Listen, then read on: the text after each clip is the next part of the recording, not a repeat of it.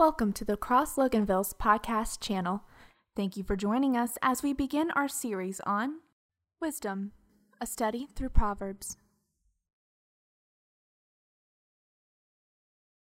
Now, here's the truth every one of us walk in here today and we're on a path. And we're on a path that is going somewhere. Today, you're in the process of going somewhere. And the truth is, even if you've been beat up and disappointed and rejected and you feel lost and you feel confused, you're still headed somewhere. All of us are going somewhere today. I had been saved only just a, a few months. And this brother, L.M. Spear, an African American brother that lived down in Blackjack, Georgia, I lived in Newnan. Blackjack was a little community outside of Senoia at that time. He came to our house and he stopped by and he was on his way to Atlanta. Now, my brother was styling and profiling, three piece suit, looking all sharp. And I said, Where are you going? And he said, I'm going to do a funeral. Now, I'd only been saved and following Jesus for a few months.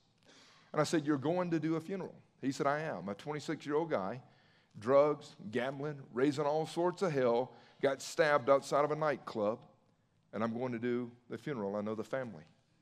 And I said, What are you going to talk about? And he said, I've titled my talk, This is a Short Preparation for a Long Journey. I was like, I wrote it down. That is a proverbial statement. He said, This is a short preparation. The time that we get on this planet is short in view of eternity. So, so we say here, a proverbial statement live with eternity as your backdrop. Live with eternity as your backdrop. You are on a path today.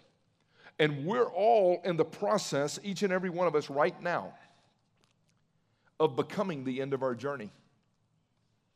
You are in the process of becoming the end of your journey. I am too. And the question has to be asked Am I living wise or am I living foolish? Because every choice we make every day takes us closer to what the end of our journey is really going to be. What are they going to say about you at your eulogy? What's going to be said? We leave here last Sunday. We go back to our houses or whatever, and just having lunch and just kind of kicking. And Steve, trailer, sends me a text. And he's like, You're not going to believe it. John had a massive heart attack and died. John Bush was a guy that showed up here about three years ago. John's wife had died, and John had been at a previous church in a different location. And John was kind of looking for community and connection. And, and, and John shows up here. And, and, and John starts to saturate in culture. Every Wednesday night, John is here having dinner with us. John signs up to work part of our security team.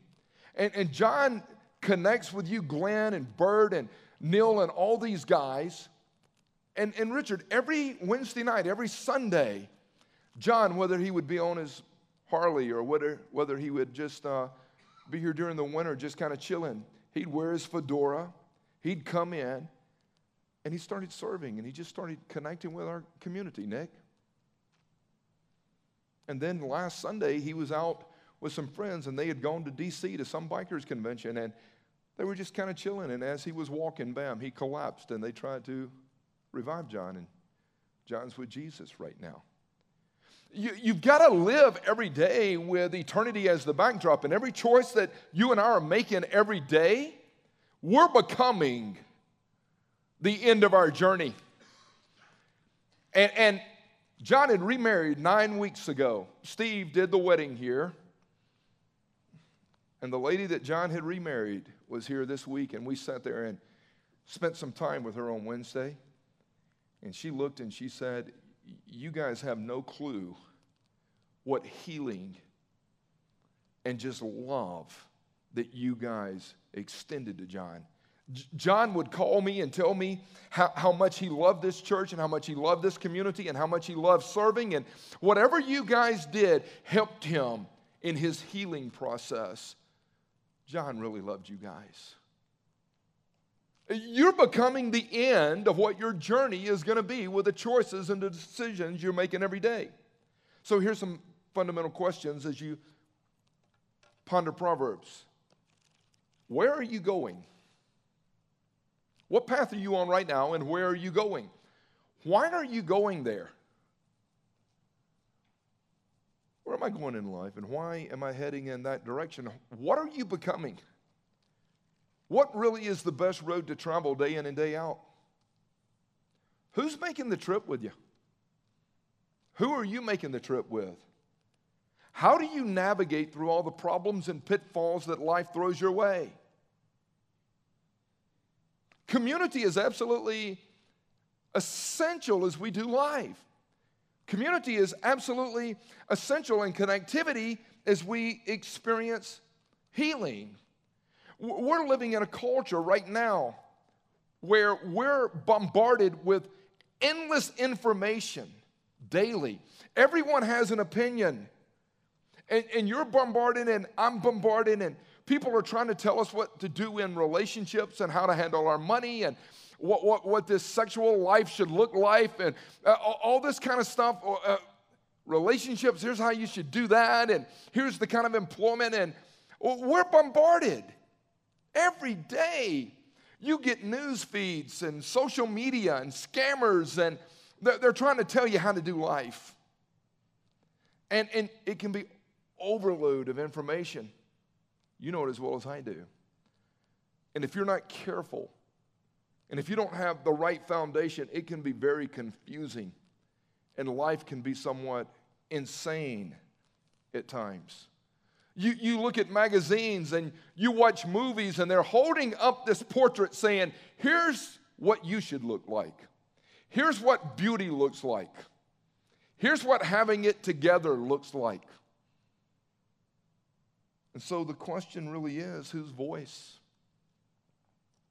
are you listening to? You're listening to a voice every day. There's a trump card voice that's calling the shots in your life, and it's calling the shots in my life. You, you do, we do have to stop and go, who are you following? Who's got the lead in your life right now? And, and, and it causes us to just stop and go, I'm living in this broken world, and I need so much more than knowledge, and I need so much more than information. I need wisdom. And we're going to break it down. I, I need wisdom. And that is what the book of Proverbs is all about. It's practical wisdom. We'll define wisdom here in a second. But this is practical wisdom for everyday life. It's God offering wisdom of what loving God and fearing God and doing life in, in, a, in a real healthy, God centered way looks like.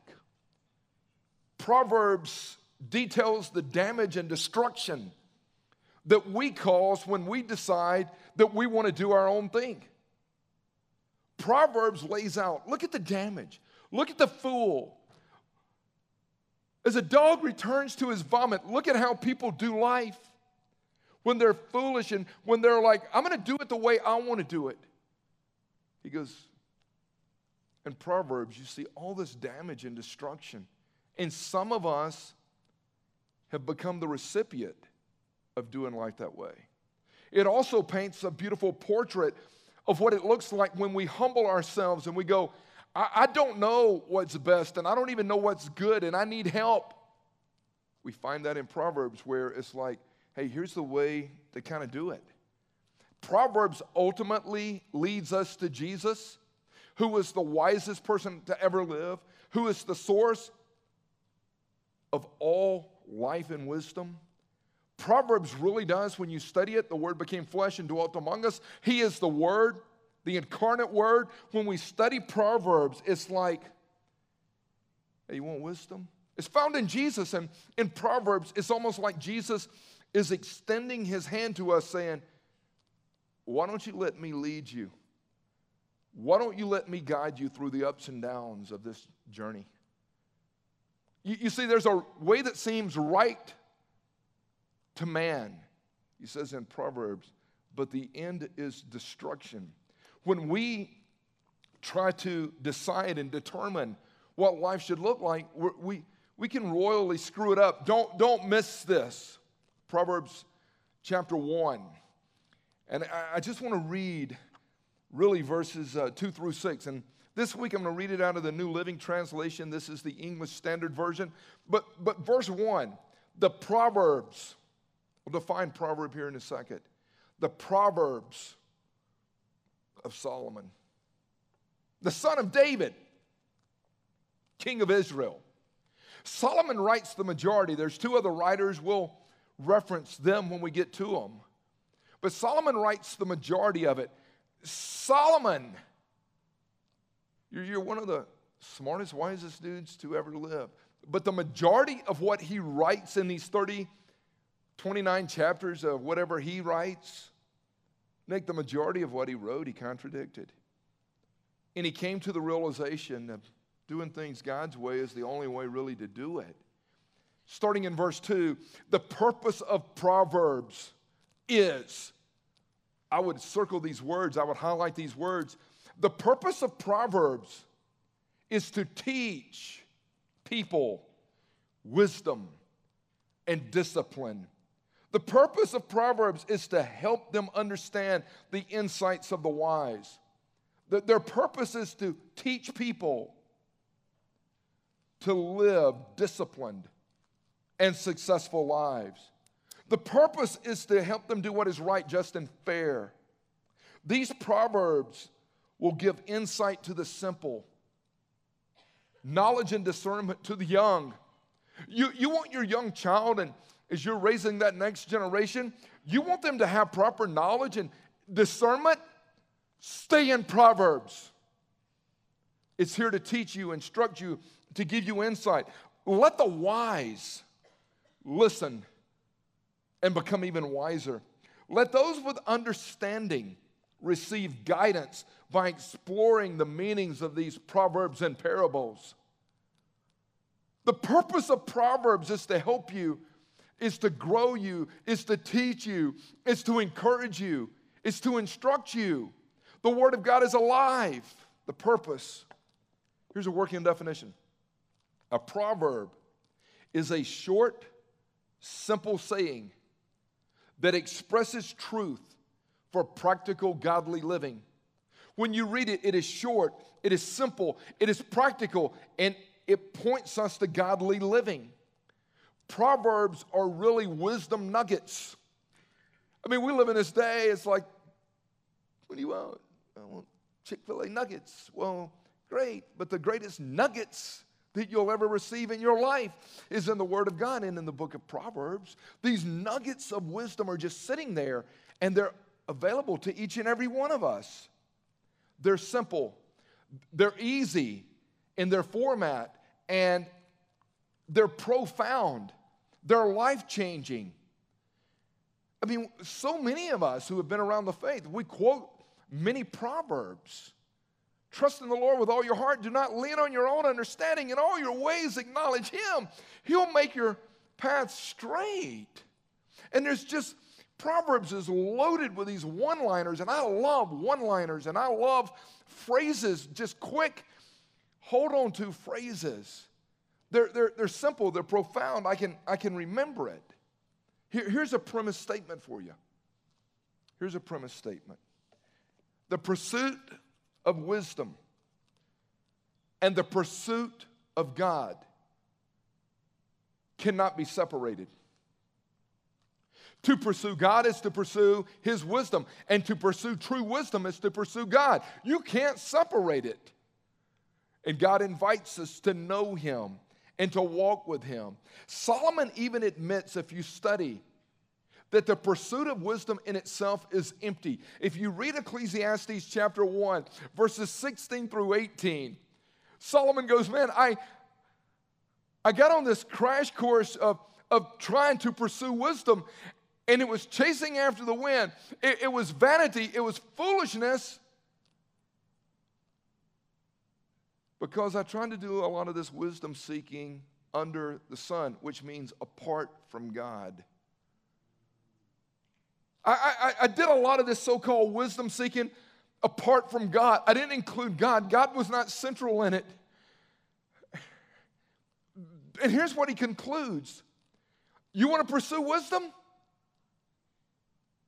The more you know, the more you're responsible for. Ignorance is bliss. The more you know, the more you're responsible for. Because the scripture says, to the one who knows the right thing to do and doesn't do it, sins. So Solomon goes, uh, if you try to pursue this wisdom apart from God, it's foolish. Because true pursuit of wisdom really will lead you to God, and the true pursuit of God will lead you to wisdom.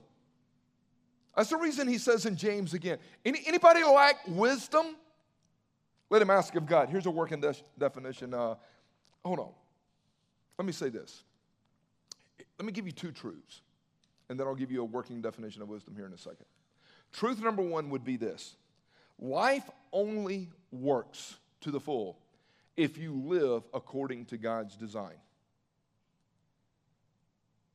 Life only works to the full if you live according to God's design.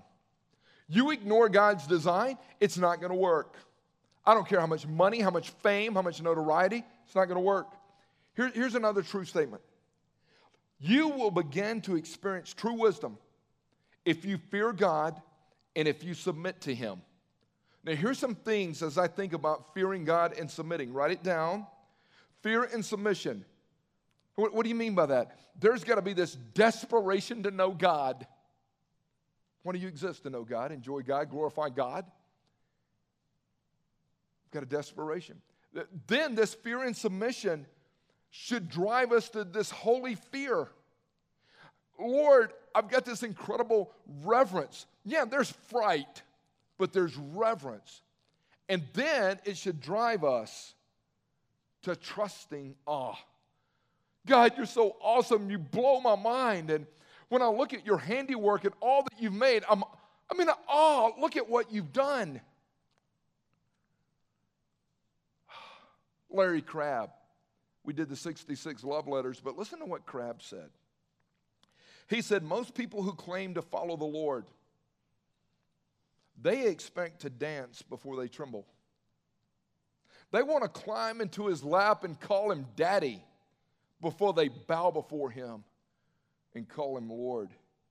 Without a holy fear and without this amazing awe, worship and love become an illusion that makes foolish living even look wise. We, we live in a culture that has lost the holy fear and the holy reverence of God. You'll hear people oftentimes when they start talking about God, they present him like he's a cosmic Santa, and you can live like hell and do whatever you want to do. Just sit on his lap and tell him what you want. And, and he goes, No.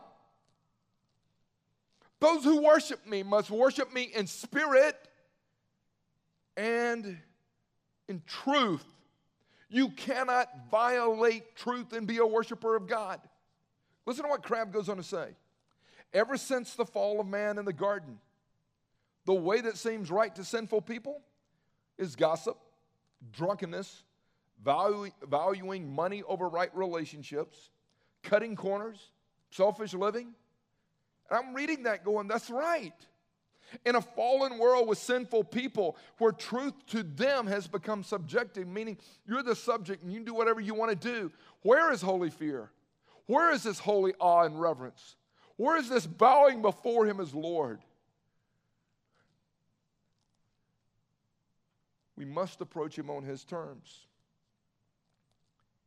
So, the main characters when you get into Proverbs, and this is good to know, are the wise, the foolish, and the simple the wise, the foolish, and the simple. And you'll see contrast throughout the pages, especially in the first nine chapters. The wise are presented in Proverbs by saying, Look at the wise. They, they have a life worth following, they're worth imitating. Look, look, that person is a wise person. Yeah, I, I want to follow the wise. Wise people have submitted pretty much every part of their lives to God. They're withholding nothing and they're bowing before Him, going, You, you lead, you drive, you take over. One of the things you'll find fascinating when you study Proverbs is this the wise, when you Brandy's been going through it. She's been sending me and Barb notes almost every day of stuff that she's reading. I love it. The wise are described as righteous, upright, diligent, understanding, prudent. It's all these cool words when you look going, look, look at the wise. They're, they're diligent, they're disciplined people. They do what is right and righteous in the eyes of God. Follow them. Pay attention to the wise. Draft off of them if you're trying to learn how to do life. And then he talks about the fool. The fool is someone who has rejected God, they've rejected God's design. And rather than fearing the Lord, the fool does what is right in his own eyes. That's what he says in Proverbs. The fool is said to himself. The fool does what is right to himself. The fool, the fool, the fool. It, it, it's replete talking about the fool. And I've dealt with a lot of fools. I was a fool for a long time until I surrendered to Jesus. The fool is headed to destruction. When you read, the fool is described in Proverbs as wicked, lazy, lacking sense. It's like they're idiots. Look at them. Don't follow them. Don't, don't, don't, don't go in that way. And I was like, man, what do you know about the fool? The fool disrupts unity foolish person when they come they come in they, they, they, just they disrupt unity the unity of the lord they betray integrity they stain the beauty of the lord and i watch this with people on how they move and how they maneuver and navigate and when they walk into a room or when they walk into a relationship do they make it better do they add value or is their reputation they disrupt unity they stain the beauty of the moment. The wise, the foolish. The majority of the book of Proverbs is written toward the simple.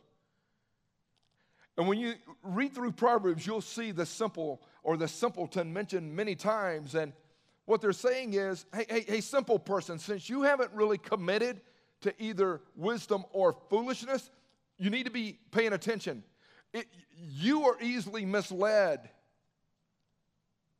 You're, you're misguided. And you pay attention to whatever seems popular. Listen, simple man. Don't be misled. Don't be misguided. Don't follow the wrong people. And so, really, the book of Proverbs, as we do counseling, it screams that, hey, hey, you're, you're at a fork in the road. God's given wisdom, God's given insight, God's given a path. And, and I'm telling you, a lot of the things that God's laid out, it, it doesn't make sense to man. But if you will if you will read this and obey this and submit to this and honor this, I'm telling you, it's going to work. It's going to work. So the majority of the book is written to the simple. Now, there's three major goals for me, for Nick, for Rick, for Dustin, Steve, our, our team, Joe, all of us, is we go through this series and I want you to hear this. Here, here are three targets or three aims or three goals that we have for you. I want you to hear this loud and clear. Number one, our goal, our desire is that you would see and you would experience Jesus Christ as the wisest person who has ever lived, that you would experience the wisdom and the personal intimacy with Christ and that He would lead you and guide you and direct your steps every day as your Lord, as your master, as your ruler, as your authority. What's the goal? We want you to experience Jesus Christ. Who's the wisest, most brilliant person ever to walk this planet? When God took on a robe of flesh and became man, G- Jesus. So as we go through this venture, Merle, as we go through this, What's the goal? We want to see every person shun the foolishness of the world and experience Jesus Christ in a powerful way. Is he found throughout Proverbs? He's found throughout Proverbs. And, and we read all these proverbial statements here in this book, but Dean, it's so trippy. I, I was thinking about this. Jesus used a ton of what we call now proverbial statements. Let's think about this turn the other cheek. We've all heard that one. Where'd that come from? Master Jesus. Jesus said, uh, Go the second mile. That's what Truett Cathy built Chick fil A on. Go the extra mile. Jesus says, Hey, if someone asks you to go a mile, go two. If they ask you for your shirt, give them your, your coat, your shoe, give it, go the extra mile to reach people. Jesus made statements like, uh, Don't cast your pearl before swine. Don't, don't give what's holy to dogs. Jesus said, Don't let your left hand know what your right hand's doing. Jesus taught us the golden rule doing to others as you would really want others to do to you, right? Jesus taught how can you get so caught up in removing a speck out of your brother's eye when you got a log in yours? That's a proverb that he, he goes, No one can serve two masters. I'm telling you right now, Glenn, when you study Proverbs, you'll see Christ just proclaiming the, the love of the Father throughout the book. Jesus used all these proverbial statements. I, have got a lot of them myself. I love one liners, but I'll, I'll, never forget, like, Dad. What, what, what'd you say, Daddy? I said, if you hang out with dogs, son, you're going to get fleas on you. And my dad used a lot of one liners, right? I was telling Nick this week, I was watching the music awards years ago, and they were honoring Bob Dylan. And they were giving him like the musician or whatever of the century or whatever they were honoring him with. And Dylan was known to burn a few brain cells. And so when they introduced Dylan that night and the people were applauding, they gave Dylan a mic, and Dylan said, Wow, thank you. You know, it's like my daddy always said. Man, my daddy said a lot of things. And he moved on. And I'm like, dude, you have burned way too many brain cells. What did your daddy say? What did your mama say? Here's the second truth our prayer is that you would receive wisdom from God in such a way that you would know what a life fully submitted and surrendered to the Lordship of Christ looks like day in and day out. Our prayer is that God would use Proverbs to show you how to live in such a way and glorify the Father in such a way that you would conduct yourself in a manner worthy of the gospel, no matter, no matter where you're at. I'm like, is that a goal? That, that's a goal is that all of us, it would not be based on be- behavior, it would be based on belief, and the belief would drive how we do life every day with our behavior. When you read Proverbs, I pray that's what you see in it. I wrote this down that we want to be a church that fears God. We want to be a church that pursues wisdom. And we want to be a church that rejects foolishness. What, what is the Cross Loganville known for? They fear God, they pursue the wisdom of God, they reject a bunch of foolish junk. They want to see people grow up. Our third goal would be this is as a result of studying Proverbs and submitting and surrendering, that you would then reveal Christ to the world in which you live. That your neighbors and coworkers and friends would look at you going, What, what, what is it about you? You add value. You encourage. Every place you walk in, you bring refreshment. What is it about you? And you can say, I, I know Christ in a personal way, and it's the wisdom of God that's radically transformed me. You, you see, that would be the goal, right? Man, I'm, I'm learning, but not just for the sake of information, not just for the sake of knowledge. I'm learning for the sake of wisdom. Here, here's the definition wisdom is always, always God oriented and very practical. Wisdom. Three targets every week I'm trying to hit. Three. Is what I'm speaking or sharing or proclaiming, is it biblical? Is what I'm sharing practical?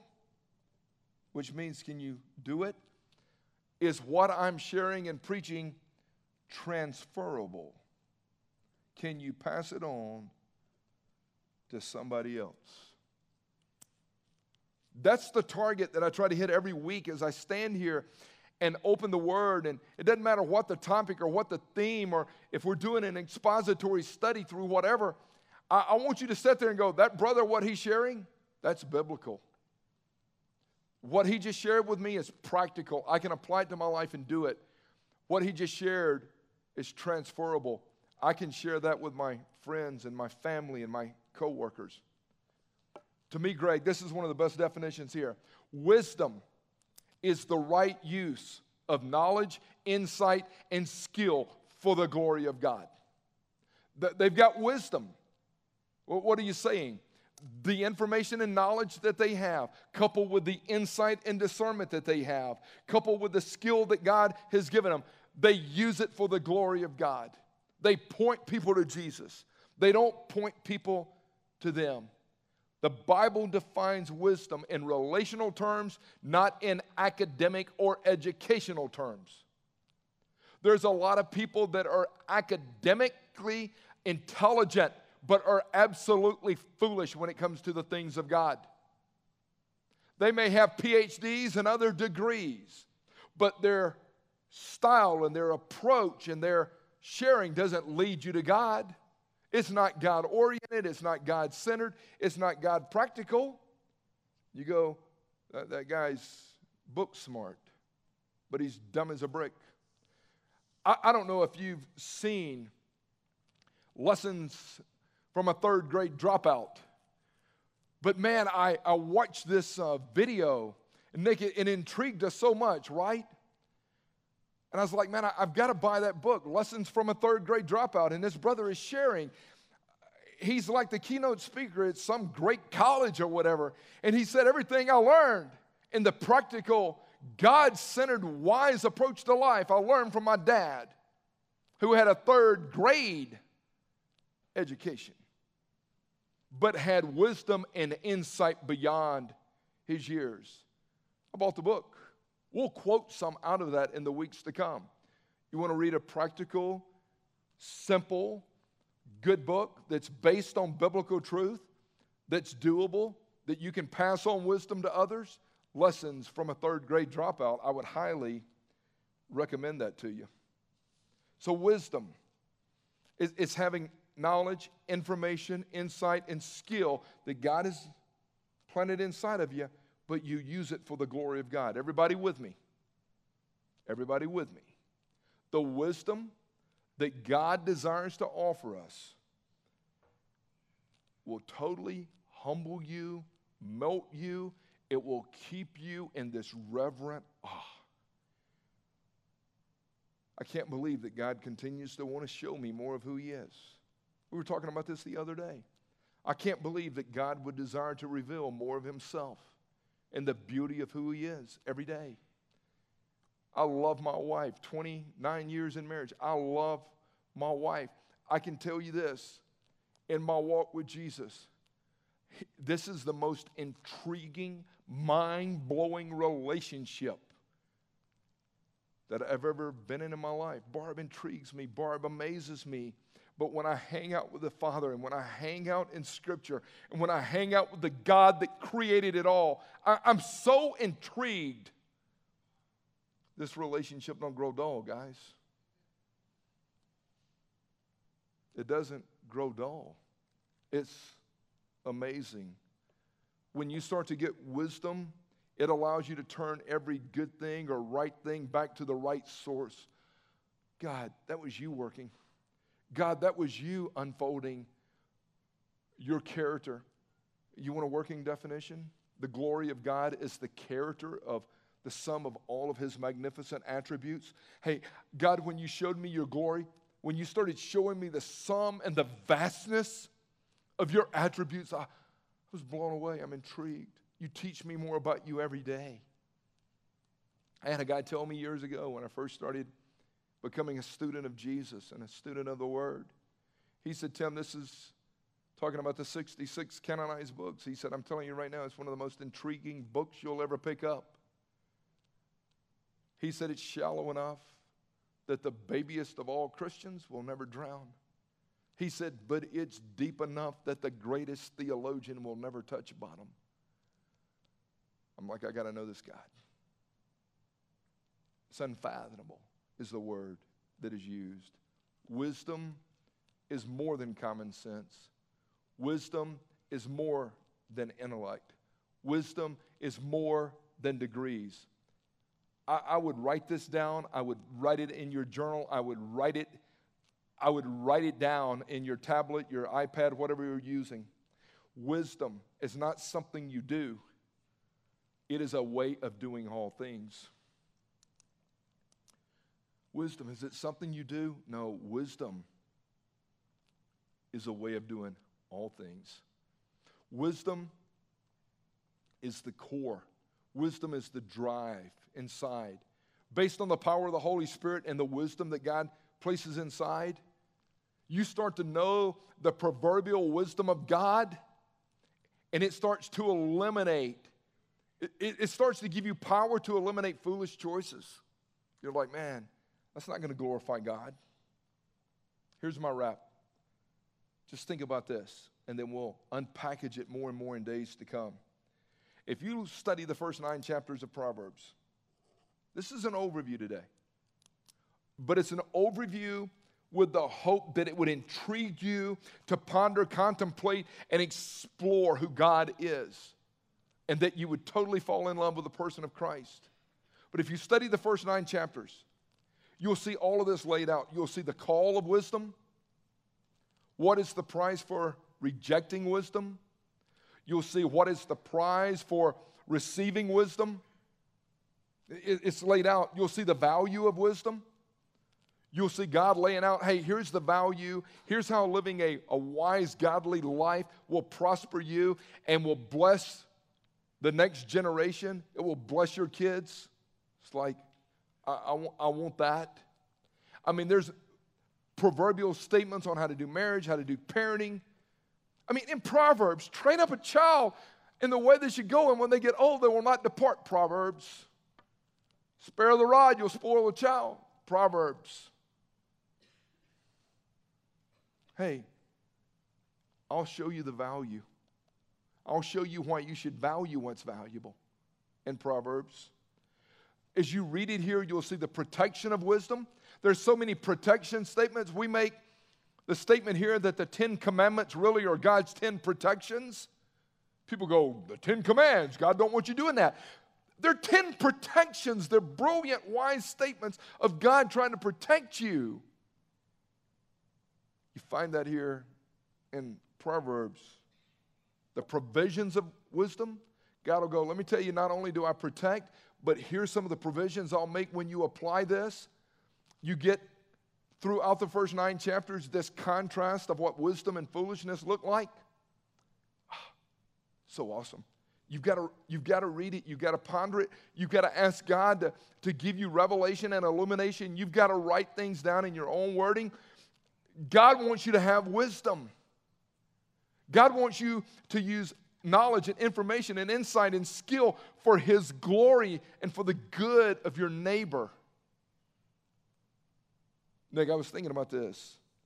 God's wisdom is God's will, and God's will is found in all of God's wisdom. I was pondering this just in the first few chapters of Proverbs. God's will is practical.